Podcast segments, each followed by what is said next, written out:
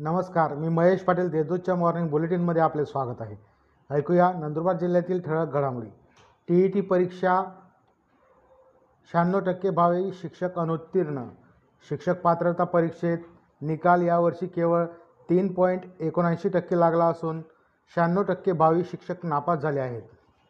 नंदुरबार येथे प्रकल्प कार्यालयाअंतर्गत क्रीडा स्पर्धेचे उद्घाटन.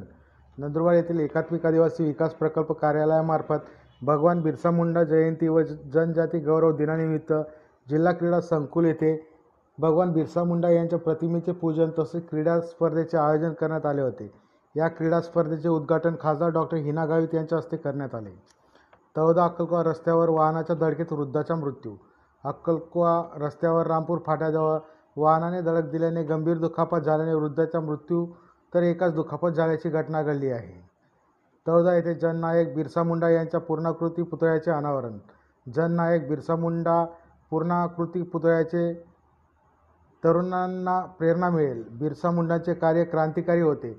अवघ्या पंचवीस वर्षाच्या जीवनात त्यांनी खूप प्रेरणादायी कार्य केले असे प्रतिपादन राज्याचे ग्रामविकास व वैद्यकीय शिक्षण मंत्री नामदार गिरीश महाजन यांनी केले. तळोदा येथे जननायक बिरसा मुंडा यांच्या पूर्णाकृती पुतळ्याच्या अनावर प्रसंगी ते बोलत होते.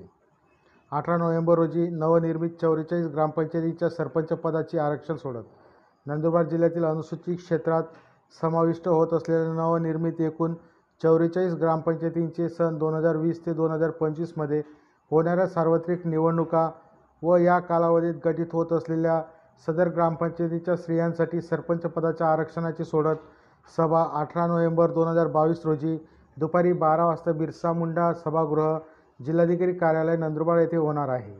या होत्या आजच्या ठळक घडामोडी अधिक माहिती व देश विदेशातील ताज्या घडामोडींसाठी देशदूत डॉट कॉम या संकेतस्थळाला भेट द्या.